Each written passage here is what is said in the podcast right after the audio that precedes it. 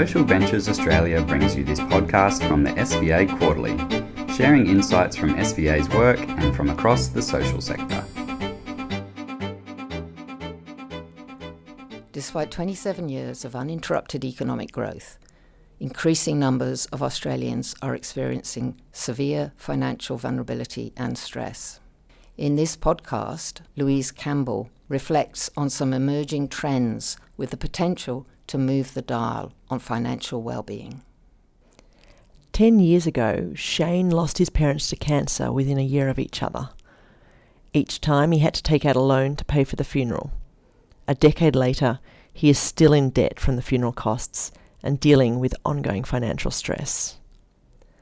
Three years ago, Geraldine was living with her husband in a comfortable home and running her own business with a turnover of $2 million. Her marriage broke down and she moved into a rental flat. Then Geraldine's business hit some troubles, which ultimately led to bankruptcy. Since last year, she has been homeless, staying on friends' couches or in emergency housing. According to research from the Centre for Social Impact, there are nearly two and a half million Australians experiencing significant financial vulnerability or stress, like Shane and Geraldine. That is one in every 10 of us. So that means a third of all households will be experiencing stresses, such as how to pay their rent, meet bills, respond to sudden events such as family illness, or plan for the future. The way one person described this financial stress was as follows I know how to manage my money, but there are more costs than money coming in. Cutting back on leisure cuts me off from my friends which leads to anxiety and depression. It's taught me not to judge people with money problems. We are all in this mess for different reasons. Not only is the scale of financial vulnerability a cause for concern, but also the rising trend. Australia has seen an increase of over 30% in a decade in people experiencing financial stress. People can also fall into financial vulnerability very rapidly, precipitated by one or two sudden events. Analysis from Monash University indicates that external factors such as job loss, health issues, or a relationship breakdown have become more common triggers for financial stress over the past 10 to 15 years. So, what does financial well-being look like? The Centre for Social Impact has crystallised the definition of financial well-being into three helpful categories, recognisable to all of us. Firstly, meeting expenses and having some money left over. Second, being in control of your finances. And finally, feeling financially secure. This is not just a matter of understanding your finances. It is dependent on people having economic security through access to employment or adequate income in the first instance.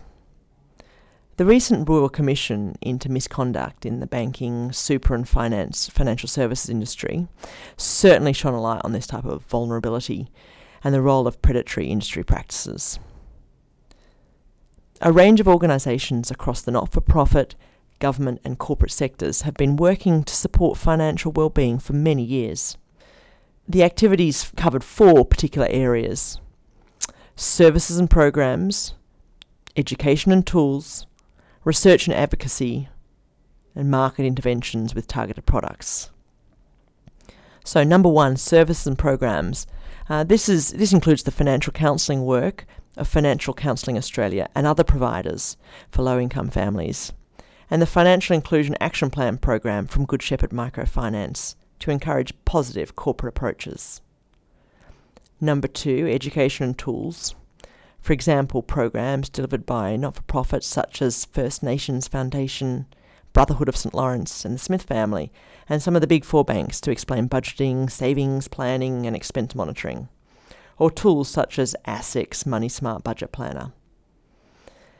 Number three is research and advocacy, and this includes work by ASIC, Centre for Social Impact, and several financial services organisations to build understanding of the issues and behaviour as well as coalitions advocating on wicked issues such as payday lending or welfare support. And number four, market interventions. And this includes things such as the No Interest Loan Scheme, NILS, delivered by Good Shepherd Microfinance and NAB, which provides solutions for consumers experiencing financial stress. This podcast doesn't seek to describe all the activity taking place, nor arbitrate about what works best. There's extensive research and discussion on this topic better placed to draw such conclusions. Instead, we share some observations drawn from the experiences and projects that SVA has been part of over the past two years. In some cases, these represent shifting battlegrounds in the struggle towards financial well-being. So today there's three areas that I'm going to talk about. First, building financial literacy and capability isn't the sole answer. The past decade has seen a proliferation of programs and organisations targeting financial literacy and education. As outlined by CSI, when a person is equipped with financial literacy, basically the knowledge and skills to make good financial decisions, they can better make ends meet, keep track of their finances, plan for the future, choose the right financial products, and also stay informed. But the research around financial literacy and education highlights several factors worth discussing. The effectiveness of financial education interventions is highly nuanced. The evidence surrounding these programs shows that the cohort, the subject matter, and the timing has a significant impact on how effective it is. Education has been found to be less effective for low income groups, as is the subject of handling debt. And the success of the education relies on it being offered at a teachable moment, which means the point in time when the person is making a decision or can see its immediate re- relevance. Financial capability is only one of four pillars that builds a person's financial resilience given the, the level of focus on financial education to date, the battlegrounds for coming years may need to prioritise the other three pillars, which are number one, an individual's economic capacity, which is inherently linked to their level of income. Number two, their access to the right financial products and services, which could be their bank account, credit, insurance. And number three, that social capital, so what the support they go to in times of crisis. Without doubt, these can be more challenging areas to influence. And in some instances, market interventions or disruptions are going to be the only way to make an adequate impact. The second area that I'll talk about is where corporate Australia has a key role to play. Several of SVA's projects are focused on the linkages between corporate Australia and financial vulnerability or exclusion. This work has illuminated the scale of what is possible for customers, staff, and the broader community when a corporate directs its efforts towards supporting financial well-being. The Financial Inclusion Action Plan, or FIAP program, is run by Good Shepherd Microfinance. Similar to a Reconciliation Action Plan, a FIAP is a set of agreed practical actions that an organisation undertakes to improve financial inclusion and resilience in Australia. SVA developed estimates of financial value delivered by FIAPs in areas such as customer and staff hardship and financial capability.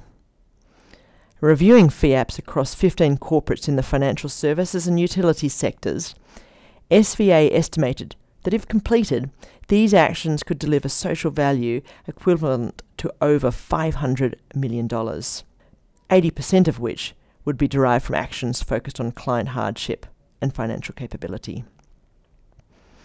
Dr. Vanita Godino, who's the General Manager at Good Shepherd Microfinance, emphasises FIAP has shown us that any organisation, no matter how big or small, can promote financial inclusion, resilience, and well-being within its own sphere of influence. An emerging opportunity for corporate Australia to make a real difference is by prioritising customers in their business models and culture. This was certainly a key message in the Royal Commission report published in February. Some positive steps have already been made. For example, several financial services organisations have overhauled new insurance products to eliminate features that disadvantage customers, such as stepped premiums and contributions exceeding payouts. The next step will be to make sure that all customers have access to these new, more fair products.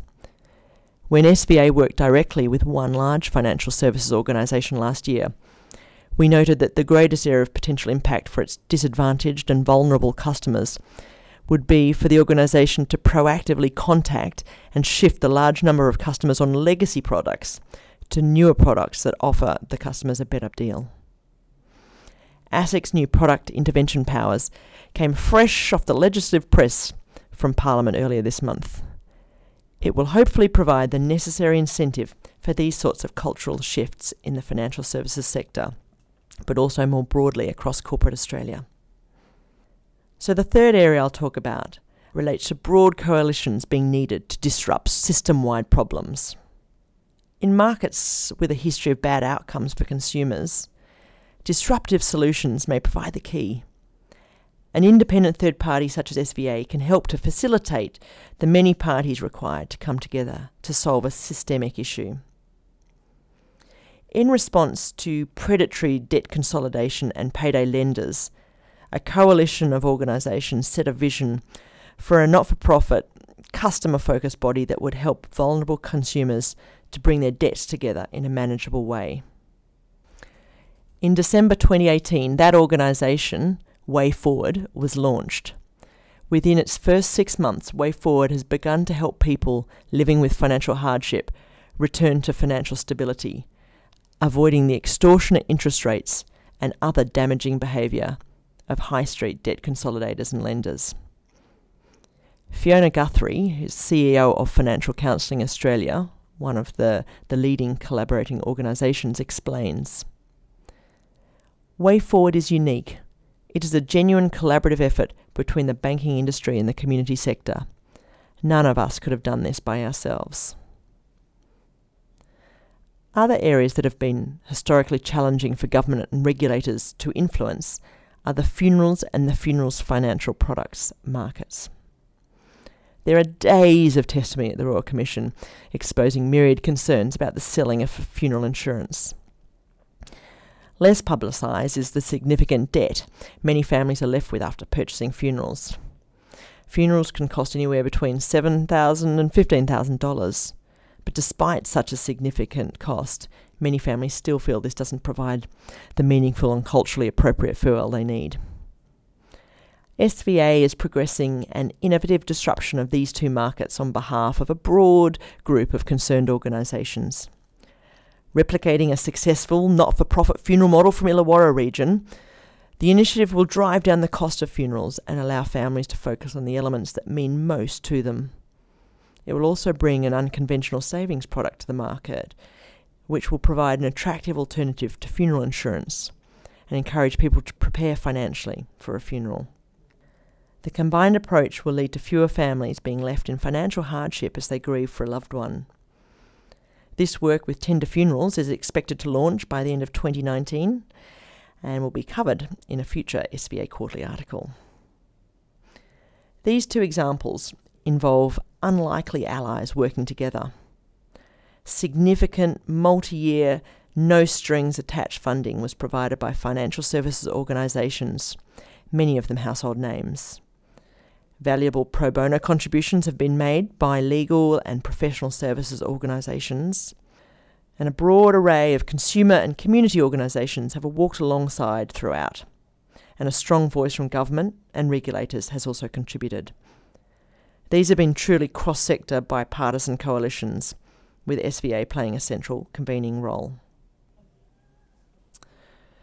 So, in summary, there are innumerable complex systems at play that have led to the two and a half million Australians experiencing significant financial stress and vulnerability, and the answers are never going to be simple.